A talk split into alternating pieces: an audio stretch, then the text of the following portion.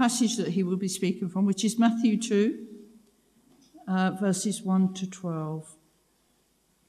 Matthew chapter two, verses one to twelve. After Jesus was born in Bethlehem in Judea during the time of King Herod, Magi from the east came to Jerusalem and asked, "Where is the one who has been born King of the Jews?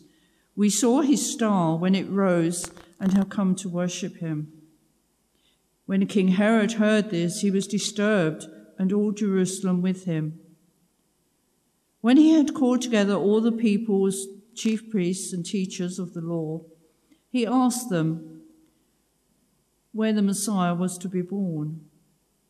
"In Bethlehem in Judea," they replied, "for this is what the prophet has written. But you, Bethlehem, in the land of Judah, are by no means least among the rulers of Judah, for out of you will come a ruler who will shepherd my people Israel." Then Herod called the Magi secretly and found out from them the exact time the star had appeared. He sent them to Bethlehem and said, "Go and search carefully for the child. As soon as you find him, report to me, so that I too may go and worship him." After they had heard the king, they went on their way, and the star they had seen when it rose went ahead of them until it stopped over the place where the child was. When they saw the star, they were overjoyed. On coming to the house, they saw the child with his mother Mary, and they bowed down and worshipped him. Then they opened their treasures and presented him with gifts of gold, frankincense, and myrrh. And having been warned in a dream not to go back to Herod, they returned to their country by another route. Lord, we just pray for Shelby now as he brings your word to us. Father, we pray that you will give him fluency of speech, that you will give him clarity of thought. Father, we just pray that your spirit will just reveal to each one of us what we need to hear this morning from you. We ask it in Jesus' name. Amen.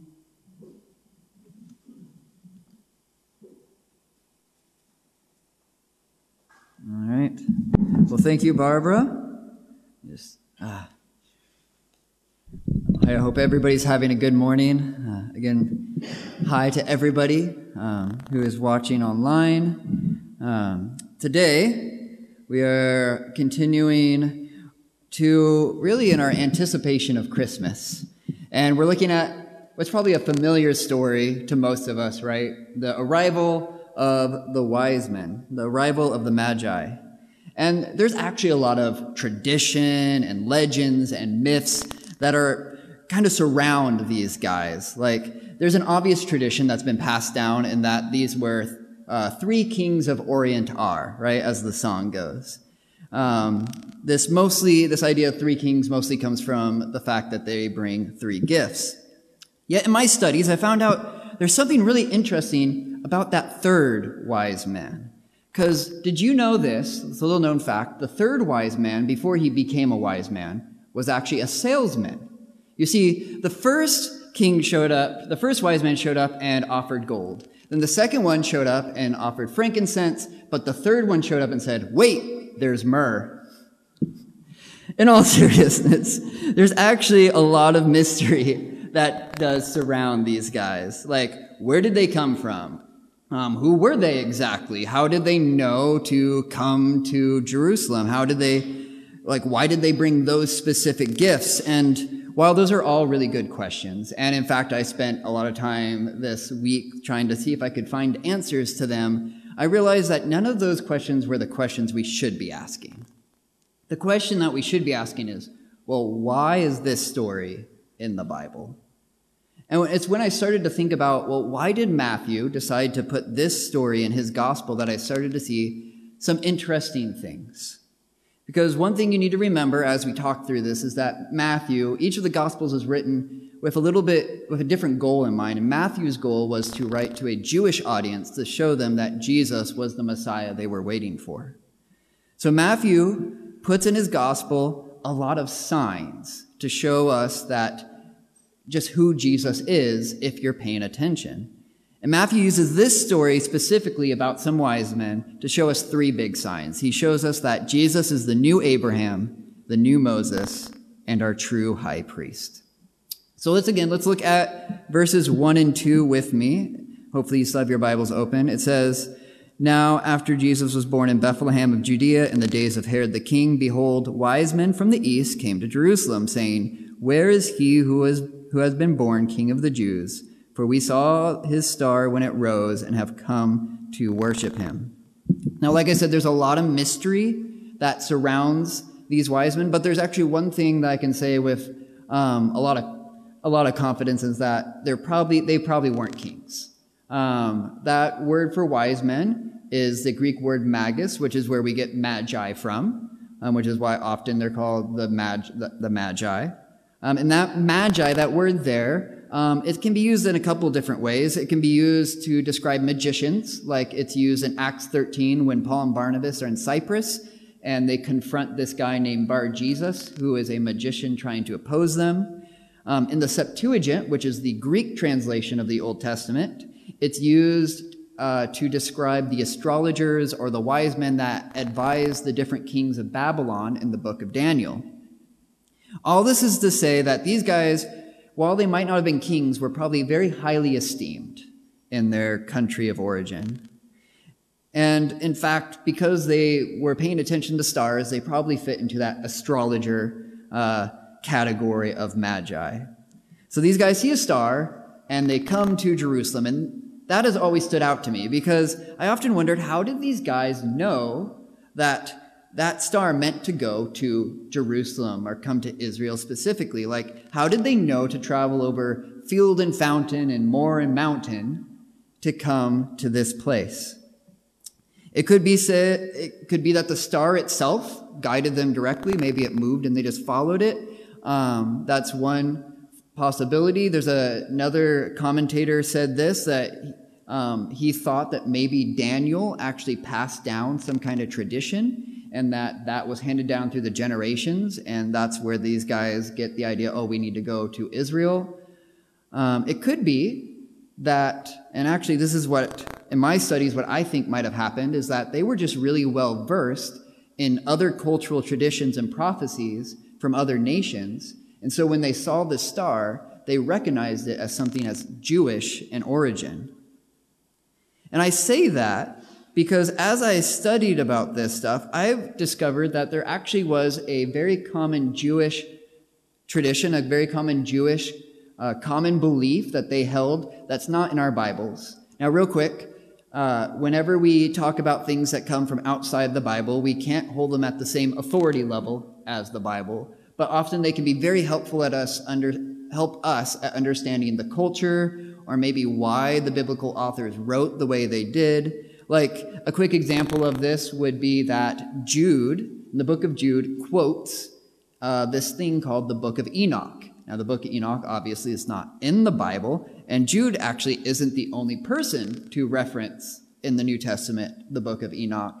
But that now, that doesn't mean that the book of Enoch should be in the Bible, but what it does tell us that if we took the time to read this book of Enoch, we might be able to understand Jude better. So, all that to say, in the Jewish tradition, the idea that a star predicting the birth of a person who is going to change the status quo is actually not new to them. That's something that they would actually have. In fact, tell me if this story sounds familiar. There's a bunch of astrologers who tell a king that a person has been born based off of a star that they saw, and the king, fearing that this person would eventually overthrow him, uh, orders the killing of all the male babies. Does that story sound familiar to anybody? Now, if you're thinking, well, yes, of course that sounds familiar. That's literally what the story we're talking about today. Well, I'm going to tell you, what I just told you is not the story of the birth of Jesus, but it was the Jewish tradition of the birth of Abraham. You see, you're not going to find that story anywhere in Genesis, but that was something that the Jews actually had as a common belief, just like how we have this common belief that there were three wise men. Last week, we talked about the shepherds and the angels and um, down in Amesford. I was teaching down here while Joel was up here, and I talked about there's a connection between the angel's announcement of God's salvation to these shepherds, to, the annou- to God's announcement of salvation to Abraham way back in Genesis, because Abraham was also a shepherd. And in Genesis twelve, God promises Abraham that he's going to bless all the nations of the world through him.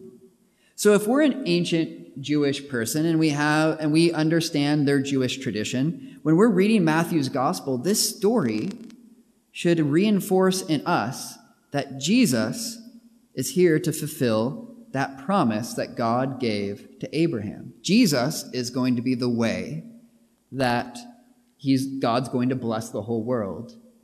Jesus, as Matthew is clearly putting it, Jesus is the new Abraham. But Matthew shows that the events around Jesus' birth isn't just showing that he's linked to Abraham, but also Moses. Uh, verses three through eight uh, says this, read along with me. When Herod the king heard this, he was troubled, and all Jerusalem with him, and assembling all the chief priests and scribes of the people, he inquired of them where the Christ was to be born. They told him, in Bethlehem of Judea, for so it is written by the prophet, and you, O Bethlehem, in the land of Judah, are by no means least among the rulers of Judah, for from you shall come a ruler who will shepherd my people Israel. When Herod summoned the wise men secretly and ascertained from them what time the star had appeared, and he sent them to Bethlehem, saying, Go and search diligently for the child, and when you have found him, bring me word that I too may come and worship him. Now, spoiler alert, Herod didn't want to go worship Jesus. Um, I'm, I'm sorry for ruining this story for you if you don't know it, but Herod wanted to kill Jesus. That's why he wanted to find out where Jesus was. In fact, uh, later on, we're going to read about, if you keep reading through Matthew two, you read about how Herod makes this decree that every child two and under in Bethlehem, in that whole area, were to be killed. And now going back to the idea of these Jewish traditions, there's another famous character from the Old Testament whose birth was predicted, though this time not by a star. But his, the fact that his birth was predicted, it led a king to killing all the male babies, and that was Moses. You see, the tradition goes like this, that the wise men of Pharaoh's court predicted that there was going to be a baby born to the Hebrews that would set them free. And so that is why, that's what they're, um, that is why Pharaoh in Exodus one decrees that all of the male babies should be thrown into the Nile. So not only is this story showing how Jesus' birth is linked to Abraham and the fulfillment of God's promise, but it links him to Moses, and that link between those two people is very important to show how the whole story of the Bible, God's story of uh, story and plan for creation, points to Jesus. We can see this even in the very beginning of the Bible, because in Genesis three, right, that's the big, that's the fall, and after the fall, after sin enters in, God predicts, God says that there's going to be somebody coming from the seed of the woman who will crush the snake. And you could say that the whole Bible is this search for this person who will be the snake crusher. And throughout the Old Testament, you know, you have Abraham shows up and he looks like he's a potential snake crusher, but he doesn't quite make it. And then you have Moses, who gets very close to being the snake crusher, but he too fails. Because even Moses, the man that God called friend, the man whose face shone so brightly because he got to see a glimpse of God's glory, the man who did amazing miracles through the power of God, was still a man. Yet he knew that there would be one that would come after him, one that would be greater than he. In the book of Deuteronomy, which is basically Moses giving a speech at the end of his life, right in the middle of the book, in, ver- in chapter eighteen, verse fifteen, it says this, The Lord your God will raise up for you a prophet like me from among you, from your brothers. It is to him you shall listen. Now, there have been a lot of prophets in the Old Testament, and some of them even had experiences that get them kind of close to Moses' level, but none of them had that unique intimate relationship that Moses had with God, that it was until we get to Jesus. Because Jesus had a very unique relationship with God because, well, he was God, right? It, of course, his relationship is better than the relationship that Moses had. If there's anybody who's going to be able to take up the mantle of Moses, and not just take up his mantle, but surpass him in every way, it would be Jesus. So when we talk about this story of the wise men, a story that's been so transformed by our cultural traditions that sometimes it doesn't even look like what we read in the Bible, we can miss out on this fact that there's so much more going on than what our cultural traditions tell us. I mean, the whole book of Matthew really is designed to show how Jesus is the true Israelite that has come. Not only is his birth connected to both Abraham and Moses, major Israelite leaders, but he is going to flee to Egypt to spend some time there, which is which mirrors Abraham going down to Egypt. It also mirrors the whole nation of Israel going into Egypt and being there until God frees them. He's going to be tempted for forty days in the wilderness, which is a clear allusion to the forty years that Israel spends in the desert. And of course, Jesus overcomes his temptations where Israel failed. I mean, even his words during Passover shows how he is the true Passover lamb. And yet, with all these clear signs that Jesus has come to fulfill the promise of Abraham and be the new Moses, notice who it is who has come to seek him at his birth. It's the wise men. The Jewish leaders at that time knew everything I just shared with you. The Jewish leaders knew those Jewish traditions. I mean, they were Jewish. They knew this whole idea that, hey, a star and wise men showing up to predict the birth of a king, like that's something that should, that we know about. That's what we believe happened with Abraham and Moses. And I mean, in fact, it says the Jewish leaders are the ones that tell Herod and the wise men exactly where the Messiah was supposed to be born, that the, that Jesus was going to be born in Bethlehem. And we know at this time, if we re- reading through the New Testament and just even looking back at just historical documents from the time, we know that the nation of Israel was really anticipating the arrival of their Messiah. They were waiting and they were ready for the Messiah to appear. And yet when some astrologers show up and, said that they, and state that they have seen a sign that signals the birth of a king, instead of being like, oh man, that's just like Abraham, oh, that's just like Moses, they're like, well, you know what? That's okay. You guys can go check that out. We're going to stay here. Because I think what had happened is that they had become too comfortable in their, in their position, too comfortable with their knowledge. Like I get this sense that they almost were a little bit dismissive of these wise men. Because maybe they thought like, well, if there was this great sign, of course we, the Jewish leaders, would have figured it out. Not some foreigners that came from some country we don't even know. I mean, one time, Rachel and I were coming back from London on the train, and we actually usually t- get on the train at Dartford Station because it's actually cheaper to take that than to take Gravesend in. Um, and on the way back, um, that particular night, we were both very tired. Um, I don't know what ha- what we did that day, but I just remember that we were both ready to get back home. And since moving here, we had gone on this route. We had come back and gotten off at Dartford a lot of times before this. Like, we were very confident in our knowledge of knowing when we needed to get off this train. And the problem was that we were a little too confident, which made us a little too comfortable on that train ride. You may have already guessed where this story is going, but there was... the train was leaving this one particular station, and as it was leaving, there was just something bothering me, something like, like I was just like, what's, what? There's something off. And I looked out the window, and I instantly recognized the platform that the train was pulling away from, and it was Dartford. Now, luckily, um, we just got off at the next train station, hopped on a train the back the other way, but we were so comfortable and we thought we were so confident in knowing when we needed to get off that we totally had missed the actual station we needed to get off at.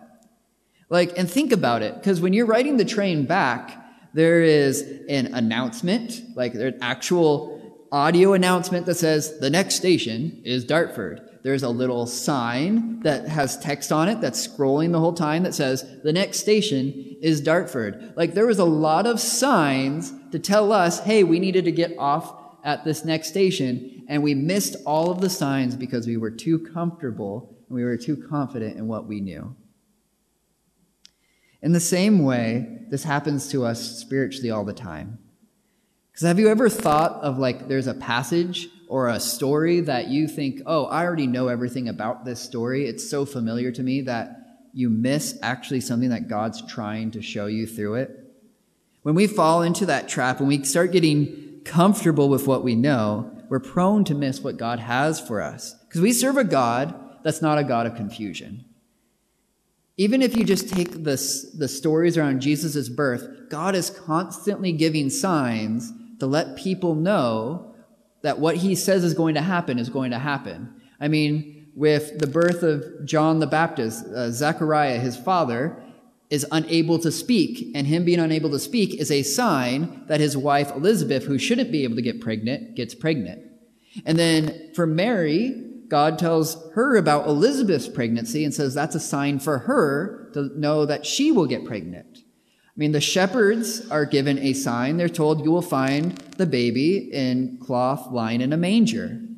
And even these wise men showing up said that they saw the star, a great sign in the skies.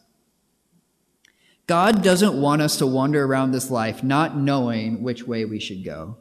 He gives us clear signs, but you have to be paying attention, or else you're going to miss them. These Jewish leaders should have seen these men as a sign that the new Abraham, the new Moses had come, and they missed it. And here at the end of our passage, Matthew gives us one more sign that Jesus is our true high priest, the person who would come to secure eternal redemption for all mankind. So read verses nine through twelve with me. After listening to the king, they went on their way, and behold, the star that they had seen went, when it rose went before them until it came to rest over the place where the child was. When they saw the star, they rejoiced exceedingly with great joy. And going into the house, they saw the child with Mary, his mother, and they fell down and worshipped him. Then opening their treasures, they offered him gifts, gold and frankincense and myrrh. And being warned in a dream not to return to Herod, they departed to their own country by another way. Again, this star shows up, and it literally brings them to the place that they were seeking. Now, a lot has been said or theorized about this star of wonder that shone so bright. Uh, some think that maybe it was this planetary alignment, which would have caused a unique, you know, sign in the sky. Some people think maybe it was a comet because of the fact that it moved. I personally think that it was an angel that showed up, that God sent to lead them. Because there's another very common view that Jewish people held in the ancient times, and that is that stars were spiritual beings. I mean, we know that this view was also held then because when John in Revelation depicts Satan's rebellion, specifically in chapter twelve, verse four, he says this, his, tw- his tail swept down a third of the stars of heaven and cast them to the earth. The idea being that Satan brought a third of the angels down with him. And either way, whatever the star could have been, the important thing is that it guided them to Jesus. And when they meet Jesus, they bring him gifts. They give him gold, frankincense, and myrrh. And now, again, a lot of people have thought of a lot of different things about what these three gifts could have meant. Why did they bring these three specific gifts? I mean, a popular belief is that the gold was the symbol that Jesus is king, like that's his crown. Frankincense, that Jesus is God, because that's often was that was used when you burned incense in worshiping God. And myrrh foreshadowing his death, because that's the oil that could be used to perfume the body when it was laid in the tomb. And honestly, I think those are all great interpretations. And I honestly think that Matthew didn't give us the specific reasons so that we would sit and think and meditate on what these gifts could mean. And so for me, when I look at these gifts, as I studied this week, for me, it seemed that these gifts were declaring Jesus as the true high priest. Because you see, the high priest was the person who represented the people of Israel before God. He was the person on the Day of Atonement who would go in bearing the sins of Israel and offer the necessary sacrifice to God and go into the Holy of Holies. And there is another chapter where these three gifts, these three things are listed, and that is Exodus chapter thirty. And Exodus chapter thirty is all about Aaron and his sons and how they were going to be prepared as priests. At the beginning of that chapter, it talks about how you're going to make this um, gold incense uh, altar. I mean, it's made out of pure gold, right? That's the first thing you get is, hey, you're going to make a gold altar where you're going to burn incense. Then later on in the chapter, it talks about how Aaron, when he's going to be um, purified, the ritual for him to become the high priest, part of that is he's going to go in and he's going to burn incense on that gold altar, specifically incense made from frankincense. And then he is going to be anointed with an oil, an oil that is made mostly of myrrh. Jesus was born to become the ultimate high priest. Hebrews nine, eleven through twelve tells us this.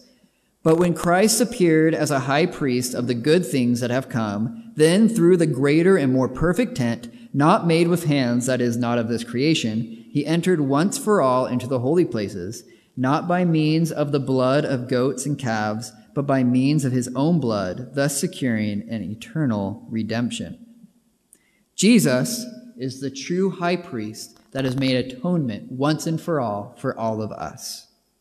The good news of Christmas, the good news of this story is that Jesus has brought eternal redemption to us. He came so that he could unite men and God. Jesus brings the blessing of Abraham. Jesus succeeds where Moses fails. Jesus allows us to approach God. And what we see from this story is that Jesus wasn't some kind of hidden treasure. Jesus wasn't a secret. His birth, his life, his death, and his resurrection are all like big signs that show us that we should be seeking Jesus. We should be seeking after him. They act like a star that guides us to God's perfect light. So what? So why study all this? Well, it always amazes me, like I said, that these guys from some other country who are not Jewish were able to figure out these things that even the greatest Jewish scholars at the time seem to have missed. Yet, that, like I said, doesn't that happen all the time today? We get so comfortable with what we think we know, we get so caught up in our cultural traditions and values that we can miss a star that is shining brighter than anything else, a star that should be something that no one should miss. But it is almost because of how much we think we know that we can often miss these signs that God puts in front of our faces. Let's hope that this Christmas, we take the time to see Christ for who he is, our high priest who bore our sins so that we could be redeemed. Let us also be careful not to miss what God is trying to show us because we are too confident and we are too comfortable in our current situation. Let's be like the wise men, and let's diligently seek to find Jesus.